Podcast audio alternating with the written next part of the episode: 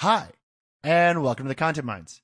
My name is Ryan Broderick, and this is the second time we're doing this intro because neither of us noticed that Luke was not talking into a microphone in the original opening that we recorded.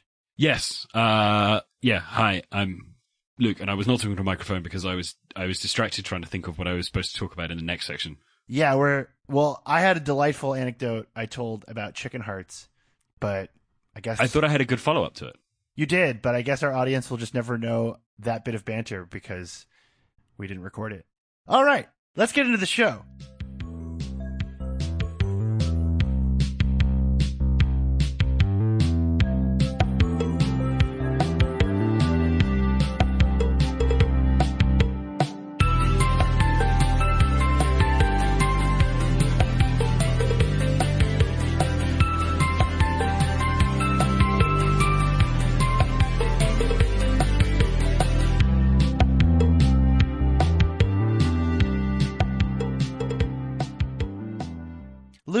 I want to start this week's episode talking about something important that has come up on Twitter, uh, which like is everything that comes up in tw- on Twitter, right? Like all of pop culture, it came up on Twitter.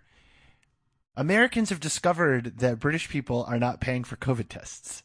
Yeah, this is this is wild. Um, because yeah, we we did do a a thing on this. I think it was actually like a week or two before you came over.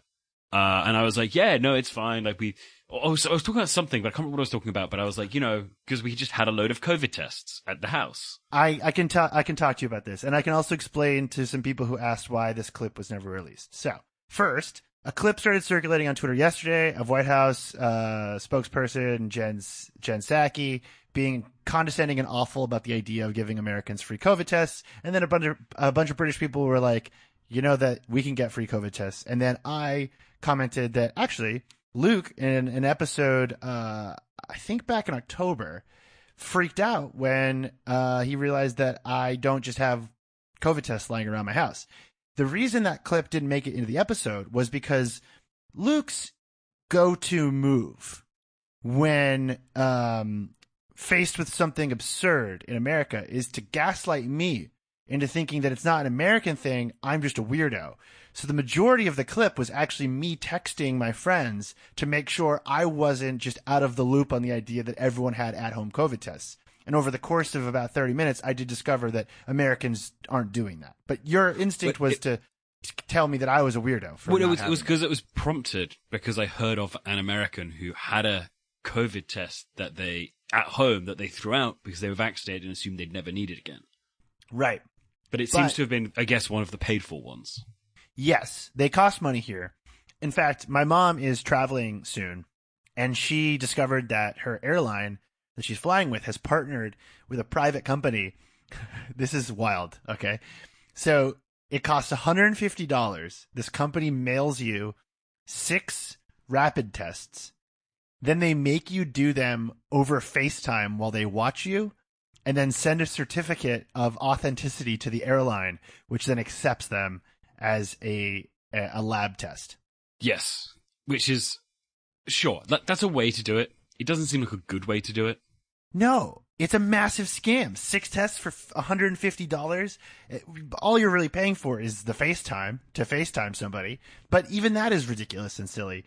But the, I, I was I was shocked at the casualness in which British people can just take a test and find out if they have COVID within some kind of reasonable doubt. I think that is uh, something that Americans are fundamentally lacking. Yeah, and it's it's one of the things that I think Americans look at British people and they're like, why are you not all wearing masks all the time? And it's like, because we're testing all the time because it's free and available. So it's yeah. it's like kind of, it's coming at two things. Like, yeah, okay, you should probably be wearing a mask and also testing very regularly. But it is, it is, I mean, to be honest, it's been one of the trends of this year. It's been kind of watching other countries and then feeling very weird at what other countries are doing and just not being, particularly as kind of the world has opened back up and everyone's gone to different countries. And like, why are you doing this here? Um, they're yeah. like, because this is normal. Why are you doing this mad thing that you're doing? Yeah. So I've done, I've done COVID testing in five countries now. Uh, America is by far the most expensive. It's free for most places in America if you have insurance. If you don't have insurance, it's like one hundred fifty dollars, if not more than that. In which country has it been most uncomfortable? Uh, most uncomfortable?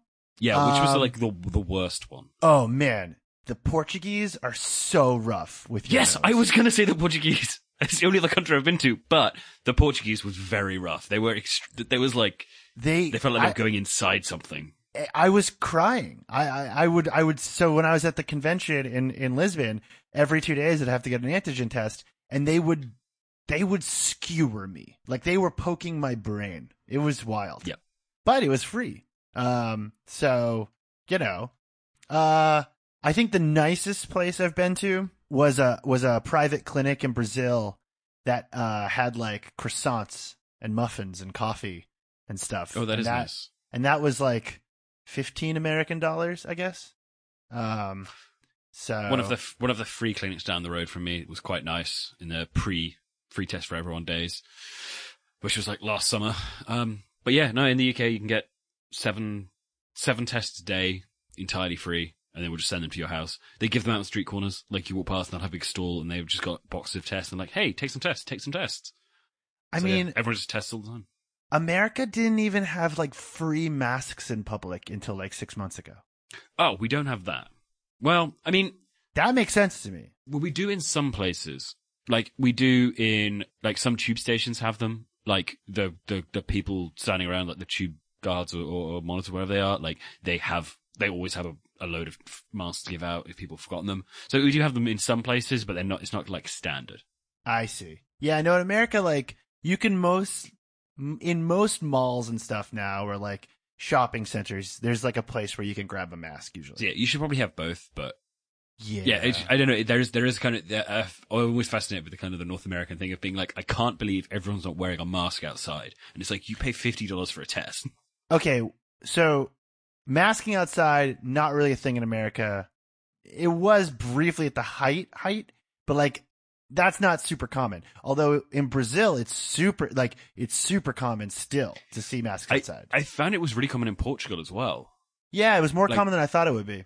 Yeah, like I saw people like walking along the beach wearing a mask, and it's like I think yeah. I think you're right, man. Me- Mexico is the same way. Like everywhere in Mexico you would go, you would see masks outside, and then the the Mexicans also do a very weird thing that I hadn't seen anywhere else, which is mandatory at the door hand sanitizer. Oh. And so you get like this, like, and, and it's always different hand sanitizers. So like you get this like greasy, intense hand sanitizer at the door with a temperature check to before you can get into a restaurant or a, uh, a shopping mall or, or any business. Some places have had voluntary hand sanitizer, and they, there was a period when they had Actually, they still do. They had hand sanitizer in all the tube stations, but it was the stuff that had to be, could not be alcohol free because it doesn't work, um, but therefore had to be disgusting so that people did not drink it. Right. Yeah. Um, well, okay. And yeah. it was, it was like, it, you would, you would use it on your hands and you could smell them for like the next three hours. It was yeah. unpleasant. Yeah. Well, I'm glad that uh, every country is doing weird stuff. For yeah. No we're, reason. Uh, twenty-one months into this, and everyone continues to disagree on what we should be doing. Yeah, it's super cool. Uh, I really have a lot of faith in humanity. Speaking of faith in humanity, do you want to talk about the weird uh, New York Times copyright scam? Yeah, so I read, oh, sorry, I watched the original video to try and figure out what it was, and then I have not followed it since then. So my my understanding of the initial thing is that this guy had a project that he was working on, that he started work on when he was at the New York Times. He left the New York Times, but continued the project on. It was an ocean-based project. And he, as part of the project, got artists to sign the copyright for their music over to him, but then claimed all of their royalties on Spotify for that music.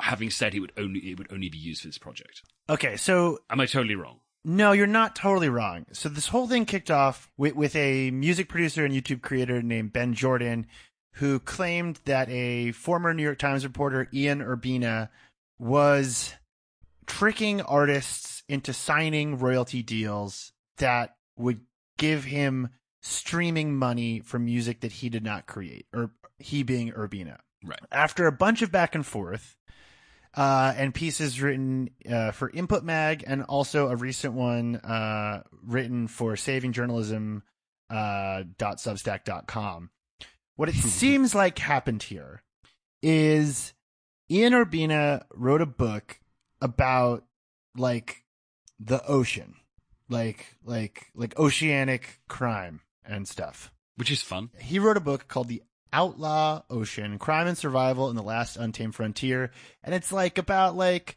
you know crimes at sea and human trafficking and stuff.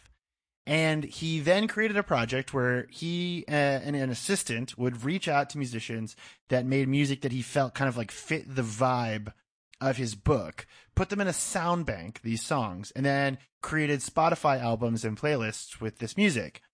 And then he created, or someone connected to him, created a nonprofit-esque entity that seemed to kind of look like a music label, but wasn't quite a music label, called Synesthesia Media, which was then distributing these songs, and the royalty agreement that was being signed would give fifty percent of the streaming revenue to Synesthesia Media and the other fifty percent to the artists that made it.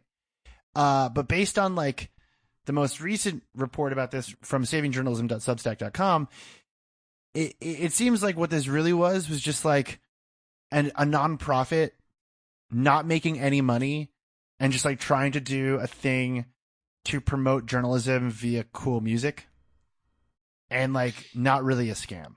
So he wasn't totally scamming it. It was just not, I mean, was it an accidental scam? Could you describe it as an accidental scam? Yeah, maybe. I mean, at the most what's happening is that like these musicians are donating fifty percent of the, they're donating fifty percent of the proceeds of their streaming money in these instances to a charity. That's essentially what's going on. With, but they didn't with, know that they were doing that. Well, they didn't really understand it. Um, and there's also kind of some brouhaha over whether Urbina should have been reaching out to these people using his New York Times email address. So I guess the... I, yeah, the, I mean, I think if it's not a New York Times project, project you shouldn't do that. I would like, I say think, so. I don't think I don't think that's controversial. But I do think the... I, I mean, to be honest, I think the whole thing is bad. Like, you can't kind of make people donate to charity against their will, which is what he was doing. Like, just because it's for a good reason does not mean that it's, like, okay. It, it it sort of seems like my my sort of take on reading a lot of this stuff seems to be that, like, he did not understand how confusing his project was to musicians. And then when that confusion combined with, like, a YouTube guy and wanting to, like, make a sensational video, he then reacted very poorly by blocking everybody who was tweeting at him. Yeah, that's not helpful. So it's like it's like kind of like a, a not particularly internet savvy like older reporter trying to do a weird music project and then like wading into YouTube drama and not knowing how to deal with it and making things worse. That that's kind of my read on this whole thing, and that like no one was really being scammed. It was just like his project is weird. He's making It's a, a sen- kind of a bad project. Well, he, he's like He's like an old reporter guy who like wants to make like cool music albums based on his oceanic crime book. Like, I don't know. I've been around enough old reporters to like know that like they come up with all kinds of weird shit like that. You know, it's like he's not a boomer, but he's like it's a yeah, very he's... boomer-esque idea. You know, it is. It is. It's it's a classic of kind of like you know it, you know what it kind of is. It's basically the charity version of one of those scams where it's like what we do is we just like round off the fractions of a penny and give them to a good cause. Kind of, but the thing it actually reminds me the most of is when um, Adam Curtis made a concert with Massive Attack. Oh yeah, which was like a uh, it was an art it was it was a it was a, a, a an art show, an art gallery opening, right? Yeah, it was like a concert. I think it was like a legit it was a genuine Massive Attack concert set to footage from Hypernormalization. I'm pretty sure. No, no, it was at a festival. I'm sure of it. Yeah, it was at a music festival.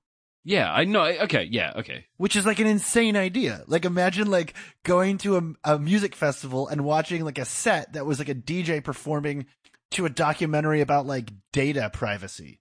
Yeah.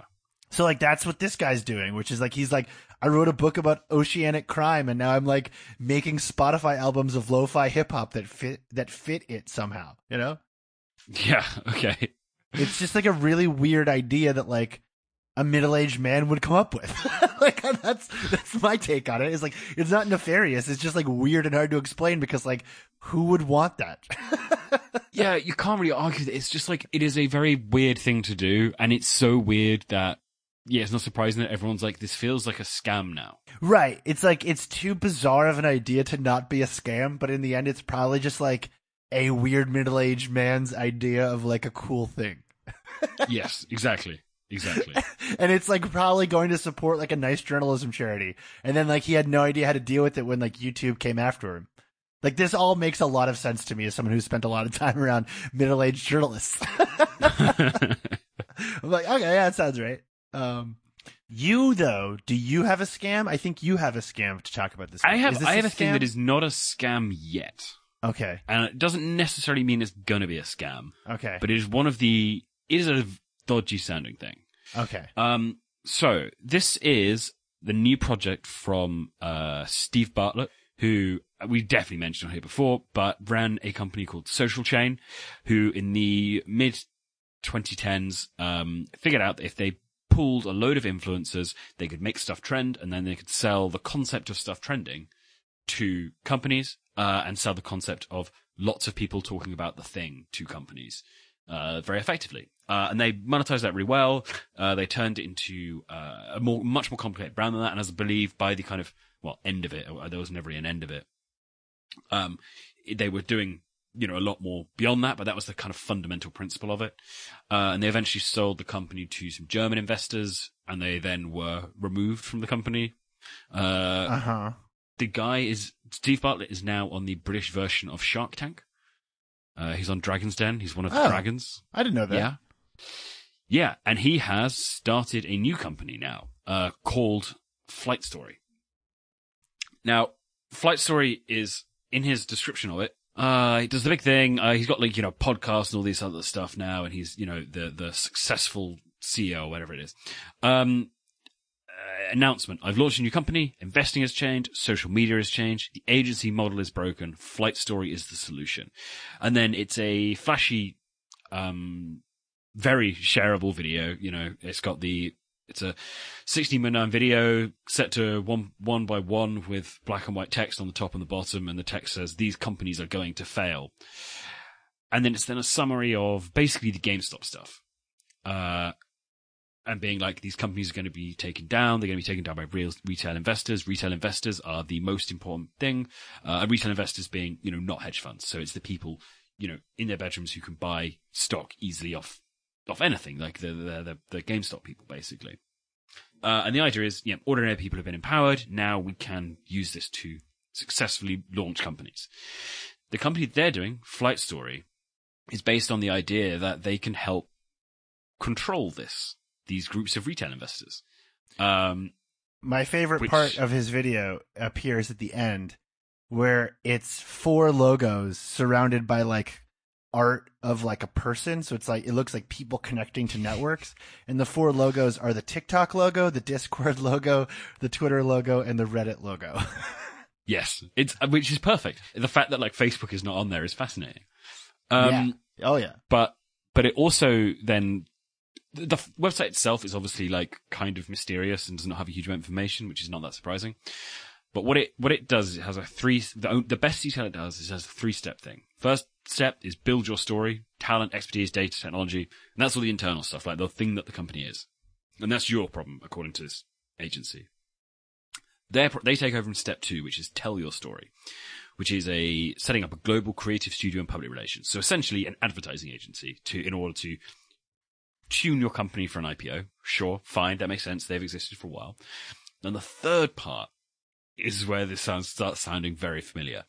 Uh, and that is amplify your story. Uh, and all the description of this is three hundred plus retail investor publishers and communities.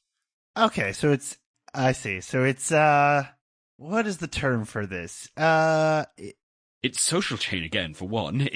Like it's, can you describe what the Social Chain was or is? Or... I did that at the start of this. No, but like go a little deeper. I don't know how to go deeper other than they used, they pooled influencers to make a network to promote th- things. Right. Would you say it was underhanded what they were doing? I mean, yes and no. So, so I think the best way to think about Social Chain is that it was one of a number of companies, and we found these companies in different countries, or these networks rather, in different countries, and they all looked different, basically depending on how the country had, had developed and how the country had figured it out. The U K's was the most corporate. But what it was was essentially saying, we have a lot of relevant people. They will all tweet your thing at the same time. It will trend on Twitter. People will click on the trend. They will engage with the trend. Lo and behold, your brand trends. Is that valuable right. or not? Don't know, but it's cool. It's a thing you can put on a deck. Uh, and maybe it's useful. I don't know. Like, if it's a really good offer at the back of it, like, yeah, it probably will be really useful. If it's a bit of a middling offer or, or, or they're kind of forcing it, it's probably not going to be so useful, but they have the power to make it trend regardless. This is then doing that exact same thing, but specifically with retail investors. So they are essentially saying they are they are talking to. Um, they obviously don't have names here. I'm very fascinated. I have not had a chance to do enough research, and I have not been able to find any in the small amount of research I've done. Um, but there are going to be basically they. What this looks like is that they're going to be talking to retail investor accounts, so people who are the big names on Reddit, the big names on TikTok, uh, the sixteen-year-olds telling other sixteen-year-olds to wh- what stocks to invest in, and basically pay them to shill the stock. Now, that is illegal. I'm pretty oh, sure. Totally illegal. It sounds illegal. incredibly illegal. ah, it is. It um, is wildly illegal. So there is kind of a question of how this is going to be run. Now, I would, I am very, very confident that they are not doing anything illegal here. So I'm very curious about how it actually operates on the back end. I suspect it will be more along the lines of they work with people and they sell, send them f- files of information. If they want to use it, they can. If they don't want to use it, they can't. Here are the, here's the information that you have to mention as a, a caveat if you do use it. But it won't be kind of a direct one-to-one. We give you a hundred bucks. You tell your user to shill the thing, because that, that is illegal. And it'll be much more, it'll be more complicated than that. But the fundamental underlying structure of the, this is that that is what this seems to be. Yeah, it's really weird. I, it, it does seem like, and, and we're going to talk, I think, more about this in our next big section of the week, but it does feel more and more like the GameStop pump has completely broken people's brains, especially people who love money. Yes.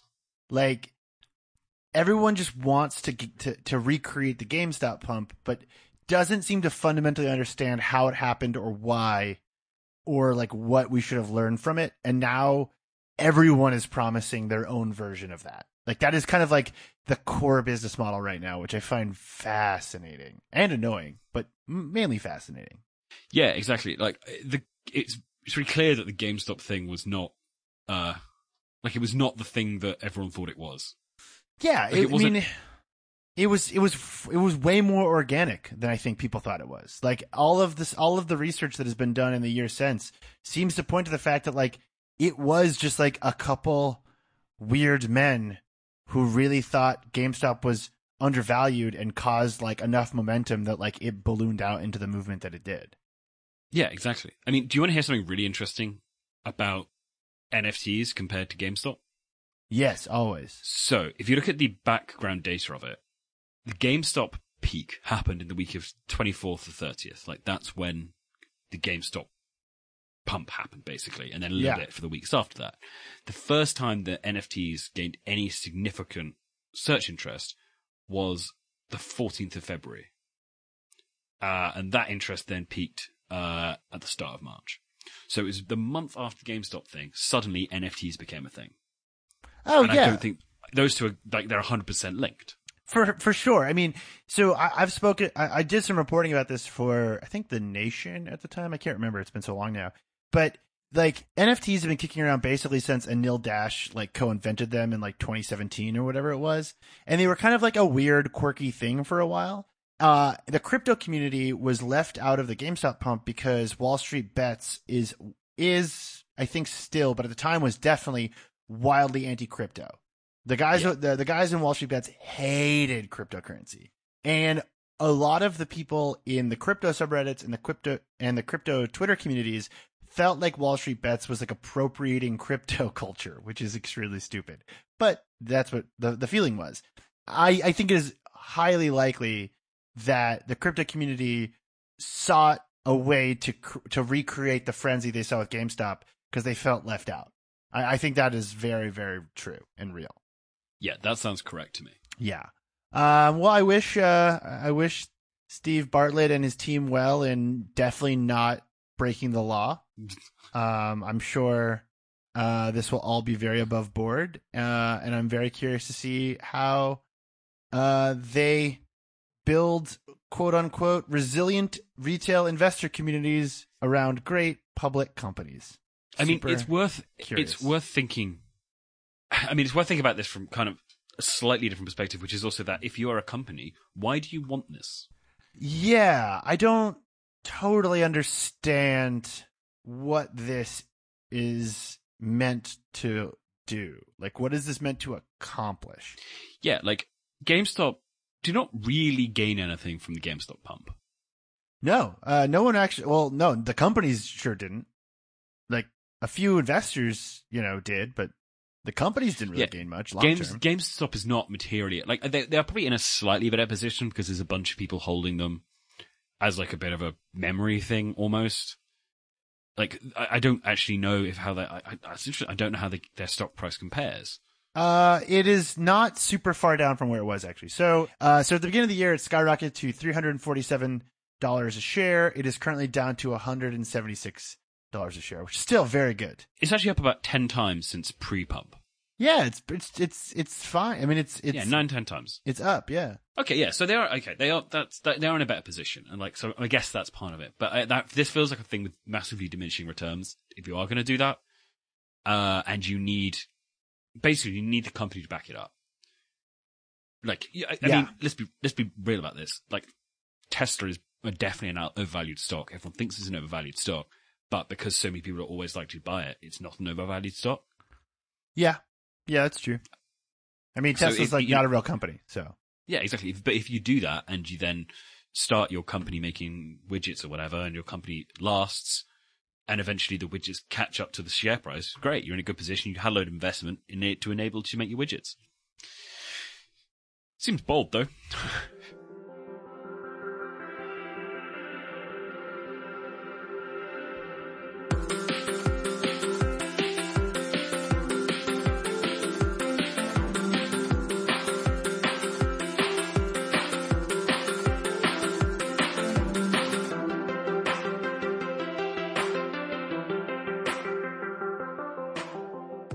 The end of twenty twenty-one, a year uh, I wouldn't I wouldn't do again. I don't think I, I I need to. I don't think I would ever want to relive twenty twenty-one again. It does feel like a big shift in the internet. Um, so I guess what I want I want to start with is a look back at our top three episodes of the year, which actually were all published with uh, within the last uh, I don't know since September. So uh, our top three episodes. This year are, we went through seven years worth of Facebook analytics, which I didn't remember we did in September. I thought that was like a week ago. Hold on. Wait, wait, wait. Sorry. Which one was that? It was the, we went through seven years. It was the Newswhip episode.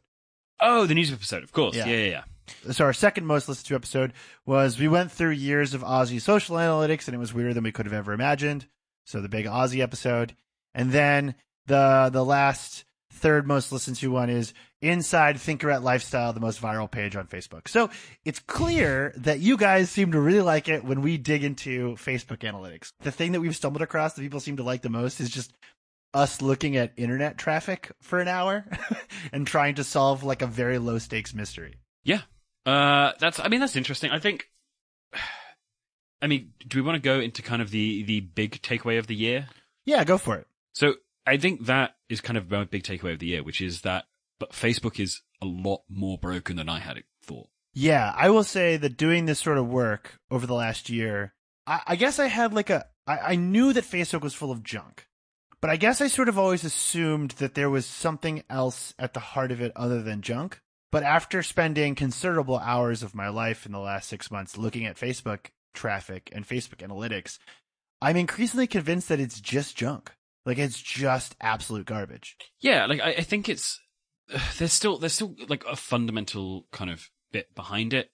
Uh, like like people are still using Facebook, and there are people still using it in a normal way. Like they are still seeing something from C N N or the B B C and clicking on it. That still exists, but it is uh, a drop in an ocean of just other stuff, and people are not using it as a.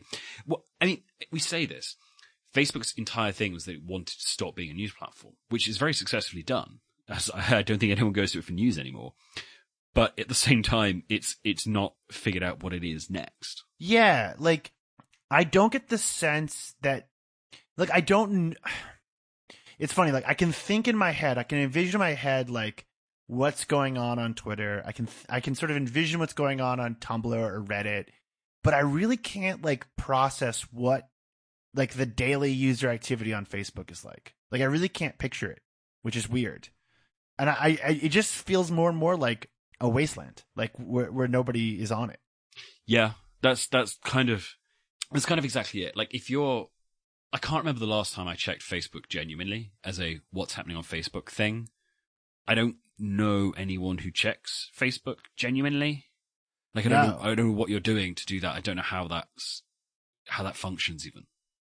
I mean, I just I, I just checked it to like see what's on there. Um, most of it is just like groups or pages up that are updating.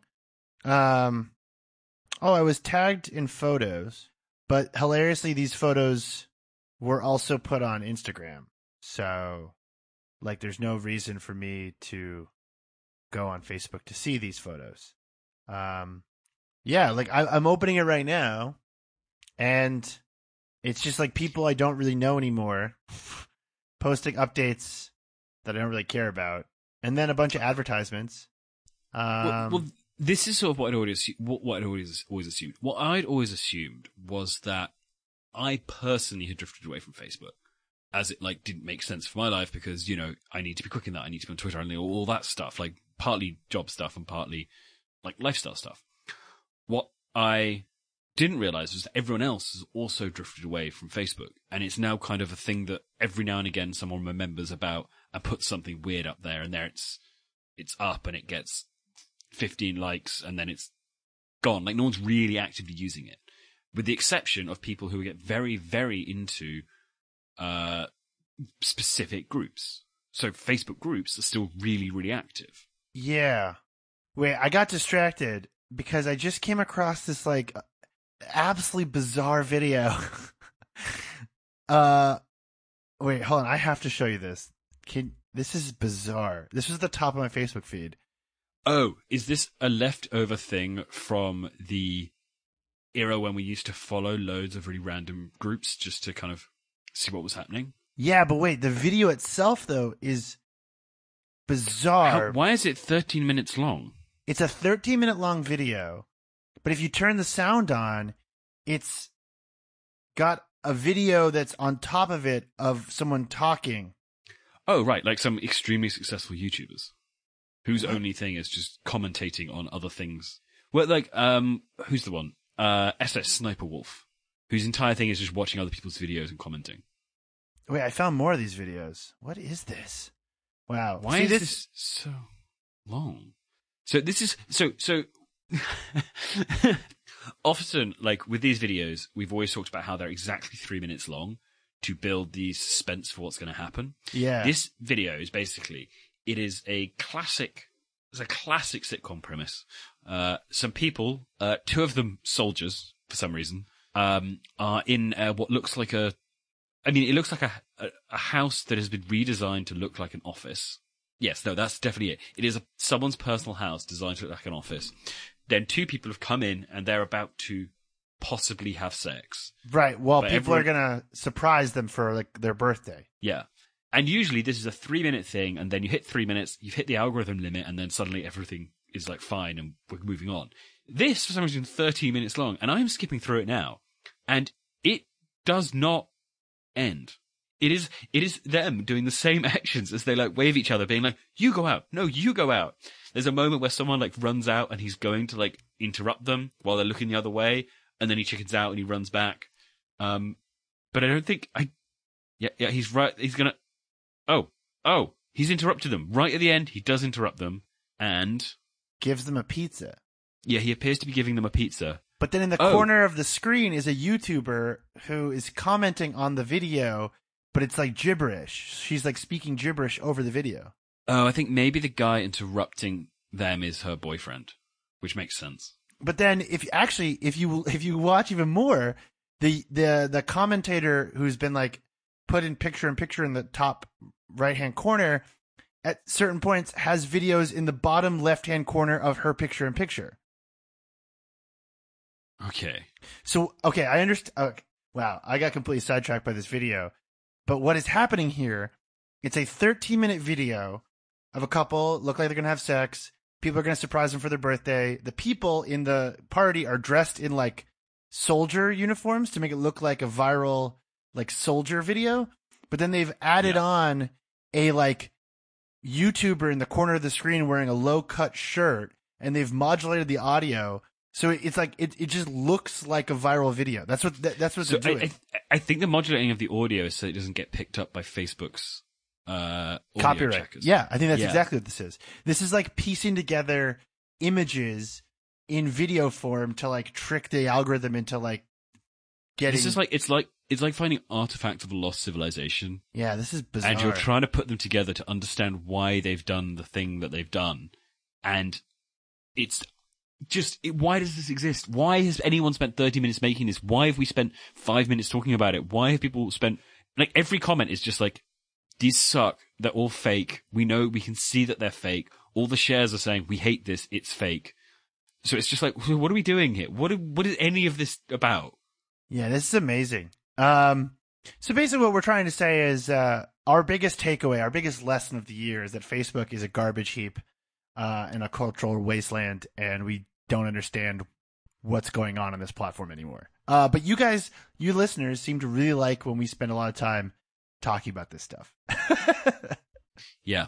I don't, I don't understand why, because it is, it is, uh, yeah, it's just like uh, it, pulling apart garbage, the garbage of a, a, a, a lost civilization and discovering that, that it's garbage.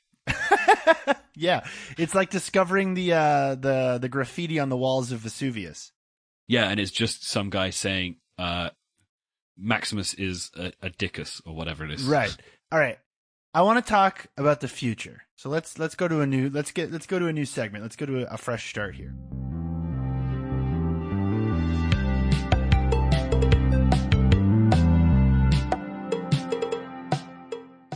A lot of people claim that this show is a great way to predict the future. Uh, I've I've had a, a lot of messages from people who say that they binge us and are shocked at how uh, prescient and, and, and smart we are about predicting the uh, the big trends of the future. So it, with that in mind, Luke, what do you think is going to be uh, the biggest trend for twenty twenty-two on the internet? Um, the biggest uh, you always start with me on these. Um, yeah, okay, well, because the... you didn't ask me that question. If you asked me that question, then I would start, but you never do. So I got to ask all the questions here. All right. The, the biggest trend. That should be the next trend. The next trend for twenty twenty-two is you asking me some dang questions instead of the other way around. Yeah. Um, man, you know, I, I, I, okay. So let's, let's start from, from kind of scratch on this. Number one, everyone's going to use the internet more. We know that.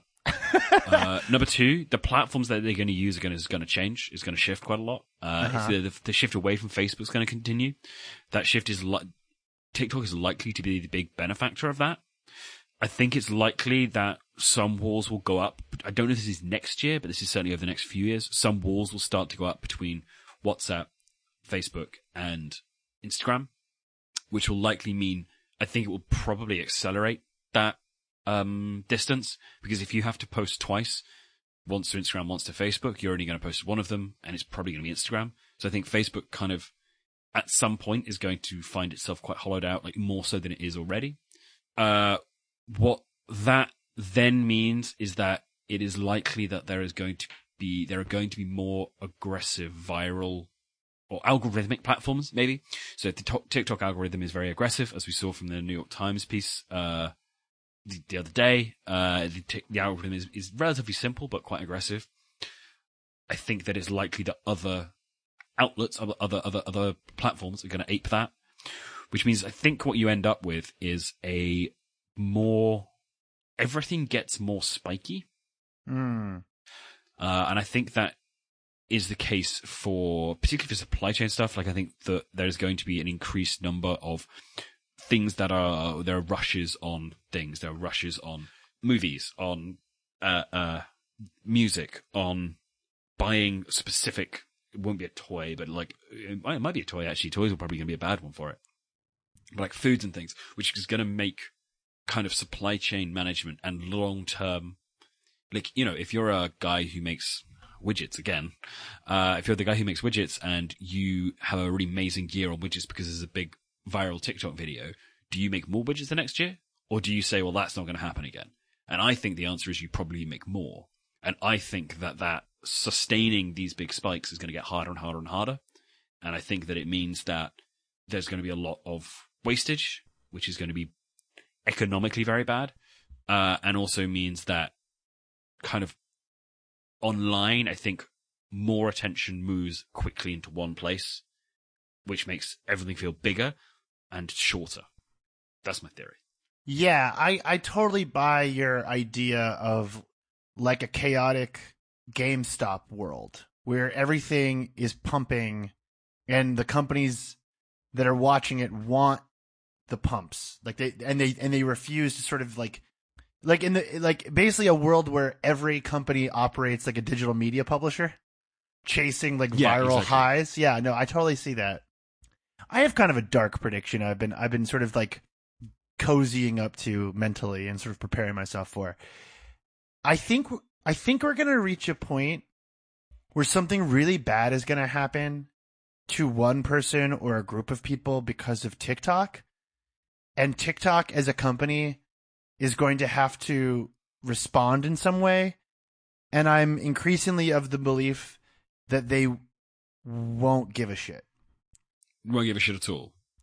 I think ultimately there's going to be something that happens that's going to make it so that ByteDance makes us miss the days of Facebook. Yes. No, oh, for sure. Like, I mean, I think already TikTok is worse. But I, I think there's going to be like a singular moment where something will happen and Americans will demand that ByteDance respond, and ByteDance simply won't in a way that we're used to. I I I, I, I sort of I sort of see this world I sort of see this trend moving in this way where like Chinese tech companies are increasingly not going to give a shit because they know that they're big enough and at a size enough where like it does not matter. Okay, but, but, but, but, there is a, a gap there, which is that Facebook is an American company, and therefore there is a greater willingness for political leaders to be softer on it. Whereas I think, given that there are kind of ramping up tensions between China and the U S right now, I think that there is going, it's much easier to arrive at a point where they're just going to ban TikTok. It could. That could happen. Uh, and it, it it's definitely possible. Oh, my God. You know what's going to happen, right? Mm. Banning TikTok is going to be the final thing that launches World War Three.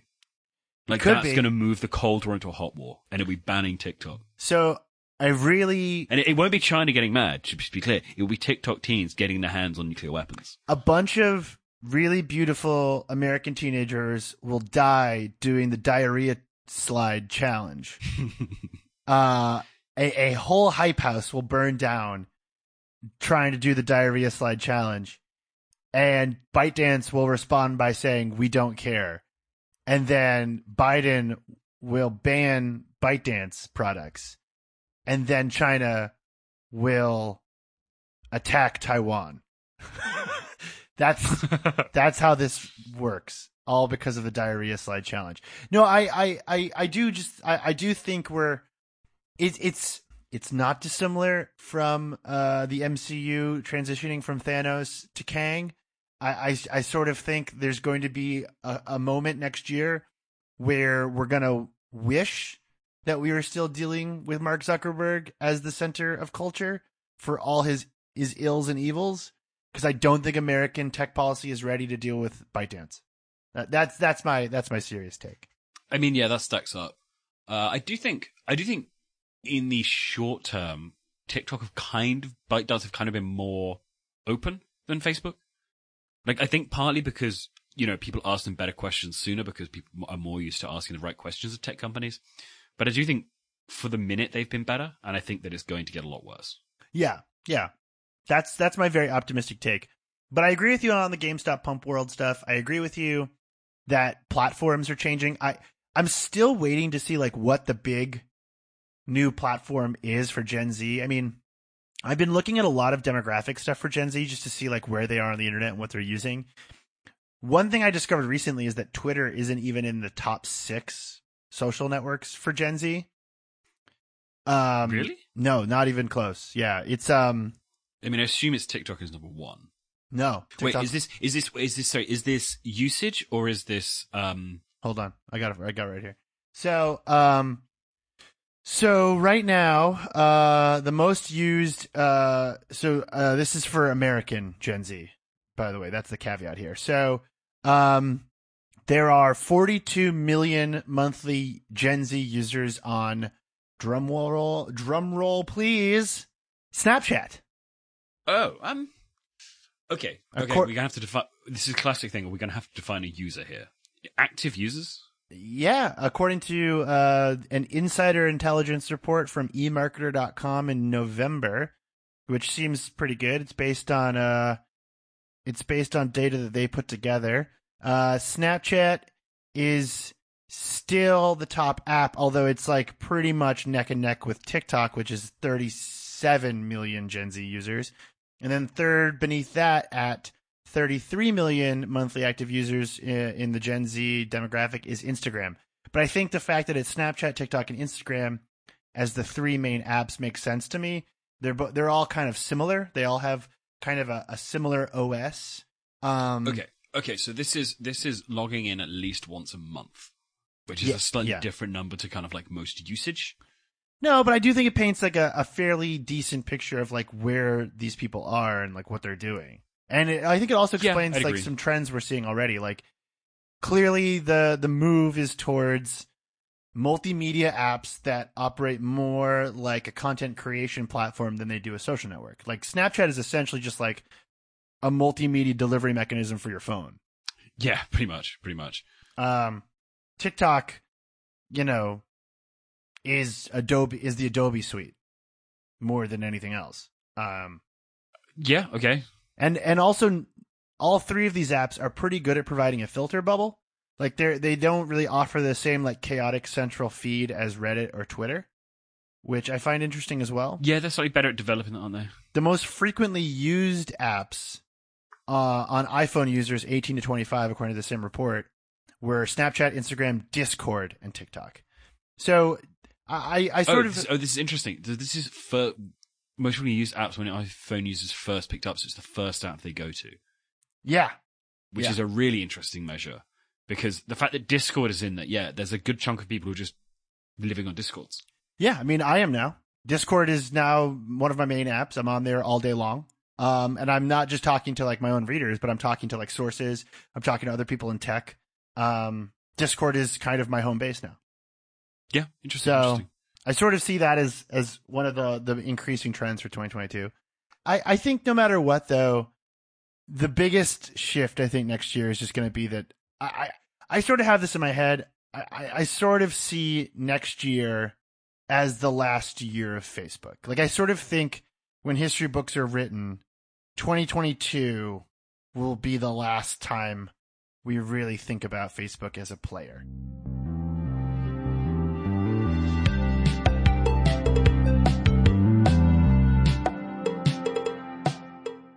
Yeah, I mean, it's the scale thing. The scale thing is what's gonna gonna maintain it. It's the well, it's scale and the boomers. Until the boomers are gone, Facebook will will survive to a degree. But I think even the boomers are moving away from it. I mean, Instagram I think has already become the new Facebook. And I, I when I when I say Facebook won't survive, I mean like Facebook the app itself. I th- I think Facebook Blue, Facebook proper. I think next year is sort of our last year of thinking about it in any sort of um, relevant way. Uh, I, I'm I'm I'm always on the fence about Twitter. I'm always waiting for like the last days of Twitter, but for some reason it's still it's still kicking around, even though it's used by basically fifteen very unwell people living in Manhattan, but oh, and London. But we'll see. Yeah, I mean, I think I have not yet seen a platform which is better for real-time news. No, which is fascinating because it's not kind of not what it should be for. No, that's true. But it is it is it is the single best platform for real-time news. Like. Def like anything that is algorithmic doesn't work. So TikTok's out, Snapchat's out, Instagram's out, Facebook's out. Um, Discord is probably the closest actually. Discord is would theoretically work very well for news, but it requires closed things, which means like you're relying on, on, on aggregators within that, which is not quite as effective. Yeah. Oh, I do think another trend for next year is the is the is the return of aggregators, which I think is already happening, but I, I don't think they look the same way as they used to. But I sort of suspect, like, okay, I, I sort of think we are at a moment that we were also at in like twenty ten into twenty eleven, where I think next year we're going to start to see like large accounts that people are going to for internet culture or internet news or whatever transition into like low level publishers on whatever platform they're using. Like I, I sort of think like we'll have a couple TikTokers that rise up as like the voice of TikTok in the same way that we saw with YouTube. I think the Substack thing is going to continue where there'll be more of that. Um, I, I just think there's more of a need for that than there's ever been. Yeah. And, and not just because that includes me. I mean, Substack is maybe the most interesting one of these in terms of what's going to happen to it, because it's had a very strange year. So I don't talk about it a ton on the show because I just like don't want to, but I- I'll open up a little bit for, for, for, for our sake here. Like Garbage Day had a very good year this year. Um, in fact, I, I pulled analytics recently. Uh, if you're, if you're curious, and I'm going to publish like a whole report, but over the last, so between August and last week, my average views have gone up sixty percent.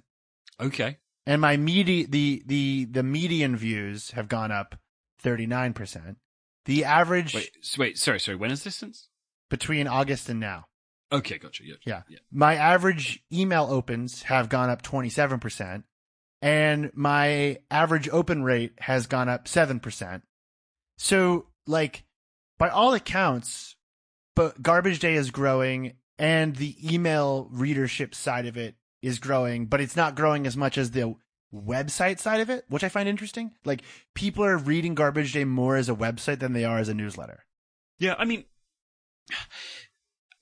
it's one of those things that I think is, is going to be a, a major factor of how newsletters work, which is that they are a, they're a functionally accessible blog. Like that is how they work. Yeah. Like, like. We have lost blogs, and then someone has come up with an easy way to do blogs and also a way to send helpful reminders. Yeah, pretty much. I just think, I, I do think the, the idea of reading via your email inbox will go out of fashion to a degree ne- in the next year. I, I, I, I mean, if my traffic is, uh, anything like other people's, I, I just don't see, I don't see reading a newsletter within the confines of your inbox a pleasant experience long-term for people. I think, I think most people kind of want to read something on a website. I mean, I think you also drag people into your orbit though. Like that's kind of how this works in that you, if, if you're sending a newsletter, you may first subscribe to the newsletter, then you follow you on Twitter, then you join the Discord, and then you're probably getting the newsletter from Twitter or Discord. Yeah. That's and true. Therefore going to the web version. So it's not, it's not kind of like a one-to-one relationship. I think it's probably more of, I think of it more as a funnel thing. I also have encountered a lot of readers of mine who do not follow me on Twitter, which I find interesting as well. I mean, I wouldn't follow me on Twitter either, so I understand that. But I, uh, another trend that I've sort of noticed in, in, in sort of in line with this is like smaller, more niche communities lasting longer. Like I, there's a lot of people I know now who are in Discord channels for various Patreons, which I think is an, an interesting sort of trend. Yeah, fair enough. Like, I just think the internet is getting smaller and more diversified, but then also I think internet culture is becoming more ubiquitous and getting closer to a monoculture like it was ten years ago, which I find interesting as well. I find all of this interesting. Yeah, I don't, I, I don't, I don't think I see the monoculture thing just because I don't know, it feels like this constantly, it feels like there's more bubbling under, but with the potential of kind of a fire hose constantly being like pointed at people at random. So it's kind of a, a sweeping monoculture over an awful lot of fragmented culture. Yeah, that's true. Like, you know, we have the bus cartoon and the orb guy going viral simultaneously, you know? Yeah.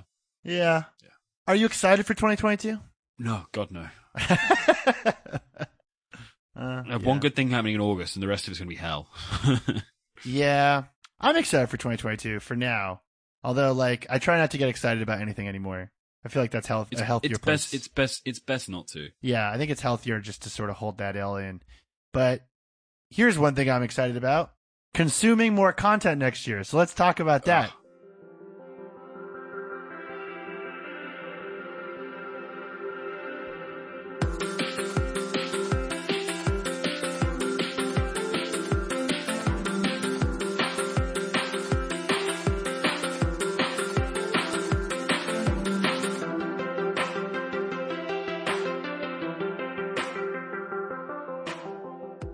Can't wait to consume more content. Hey, Luke, have, have you consumed any content this week to stay sane? Um, do you want to talk about Hawkeye again? Wait, no, you asked me a question this time. Oh, okay. Have you consumed any content to stay sane? I don't know. Do you want to talk about Hawkeye? I said you want to talk about Hawkeye. yeah. Wait, I don't want to, what's happening here. I already asked you the question. Let's talk about Hawkeye. Uh, I like right. it. It's good. I still like it. It's good. I think it is really struggling with tone. Uh, I, I haven't noticed that so much. I, I, It's walking a line in between delightful and, like, I don't care. But for now, I'm interested. I'm curious where it's going. I I love the fact that it seems to be ramping up to Kingpin. I'm excited for that. Um, I think it's all really interesting. I loved the car chase. I thought that was fantastic. Yeah, I think... But this is kind of what I mean about the tone thing, in that I felt I feel like it's... it's the M C U is very much at, like, kind of straining point with all this stuff now. And, like... Uh, uh, I can't remember the name of her character now. Uh, Kate Bishop. Does oh. she have a, uh, what's her superhero name? She doesn't have it yet, does she? Uh, Kate Bishop? Yeah. Uh, what is her superhero name? Oh, Hawkeye. Oh, yeah, right. She's called Hawkeye. Yeah, kind of her, like, slightly weird, like, kind of purple, very aggressively superhero outfit. You know what, actually, you know what exactly it felt like? It felt like an episode of the Arrowverse. With slightly, very, very slightly higher production values. But yeah, it did, it... It does feel a bit like Arrowverse stuff. I mean, including the arrows. Yes, I mean, the arrows are obviously the main similarity, but also there's a lot of kind of low-end polish sort of thing and a lot of slightly dodgy C G because they clearly haven't, you know, it's not that much of a budget. And I don't know, I think that given the kind of way that Disney is being with its movies and slowing down its movie production, I think it's quite a... I, I think that they're going to struggle to hold the thing together. Also, it's classic thing, it should have been a movie. Would've yeah. been a movie. There's already talk about, like, taking one of the villains from Hawkeye, um, Echo, and doing a show with her. And I'm like, okay. I mean, that's fun. I just, it just seems, I'm, like, pre-exhausted by the size of the M C U and what they want yeah. to do with it. I think it's fascinating that, because there was a big thing that came out the other day being like, hey, here's all the stuff happening in the M C U and all, all the, like, big franchise movies coming out. Yeah. And there's not a single Star Wars movie on there. No, I don't. Well, no, there is. Andor. It's a show, not I think. A, not a movie. Yeah. Yeah, there's a, well, there's that and there's um the Obi-Wan thing. But oh, there's man. not a single there's not a single Star Wars movie. Like I I'm just, I'm like I'm genuinely hyped about Obi-Wan though, to be honest. Sure, but I I just when Disney spent astonishing amounts of money to buy the entirety of the Star Wars universe, I would have been very surprised if they if like it'd been like they're going to get to twenty nineteen and they're going to run out of movies and they're going to stop doing movies. Well, no, as we talked about on a previous episode of Post-Post-Credit Scene, Rise of Skywalker was the worst thing to happen around the world in December twenty nineteen. The most uh, toxic thing spreading across the planet was the release of Rise of Skywalker. And like, I don't think they deserve to put out uh, any more movies for a while. I think they need to... Uh... But is that not just an... Is that not just an incredible fuck up? Like, I, I kind of can't get over just how bad that fuck up is. Yeah, like, sometimes you just need to, like, sit and, like, you know, you don't have to go away forever, but maybe it's, like, worth taking some time and figuring out, like, what you're good at and what you want to do and re, re readjust your life a little bit. I think Star Wars movies have to go through that right now. They just, they need a little time out. All right. Um, well, in that case, uh, shall we go and talk about some more Marvel stuff? Uh, two things, or uh, three things. Okay. No, two things. Two things. I want to thank all the Content Minds listeners who D M me over the last week to tell me how to get Mew in Pokemon, uh, Brilliant, uh, Pokemon Brilliant Diamond, I think it is. What is it? Brilliant Diamond? Yeah, Brilliant Diamond. Um, yeah, thank you very much for helping me. Uh, I got Mew. So, I got Mew. But then, uh, I have now reached, uh, the Elite Four of Brilliant Diamond, which is actually an Elite Five because there's a surprise fifth trainer you have to fight, Cynthia, and she is so freaking hard, and I'm about to go bankrupt in universe in the game because I keep buying so many full restores to try to get through the Elite Four. So if any of you delightful listeners have any advice on how I beat the Elite Five in this game, please let me know. Uh, but thank you for your help.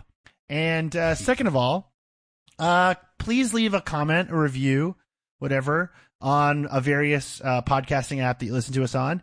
Uh, and this week, can you do it as if you're writing about our show like you just discovered it in the dirt in a post-apocalyptic society, and and you're you're you're you're a hundred years in the future, uh, in some sort of uh, Mad Maxian water wars situation, and you're like, wow, these guys, little do they know what's going to happen a hundred years from now. So that's your that's this week's uh, prompt for our comment section or review section. Uh, all right, let's go talk about um, Into the Spider-Verse, a movie that, uh, yeah, I, I cried multiple times watching this movie today. Um, so that you, you can listen to that on our Patreon, patreon.com slash the content minds. And uh, yeah, let's go do it. Let's go talk about all the emotions that I had watching this animated movie about Spider-Man. Awesome. Goodbye.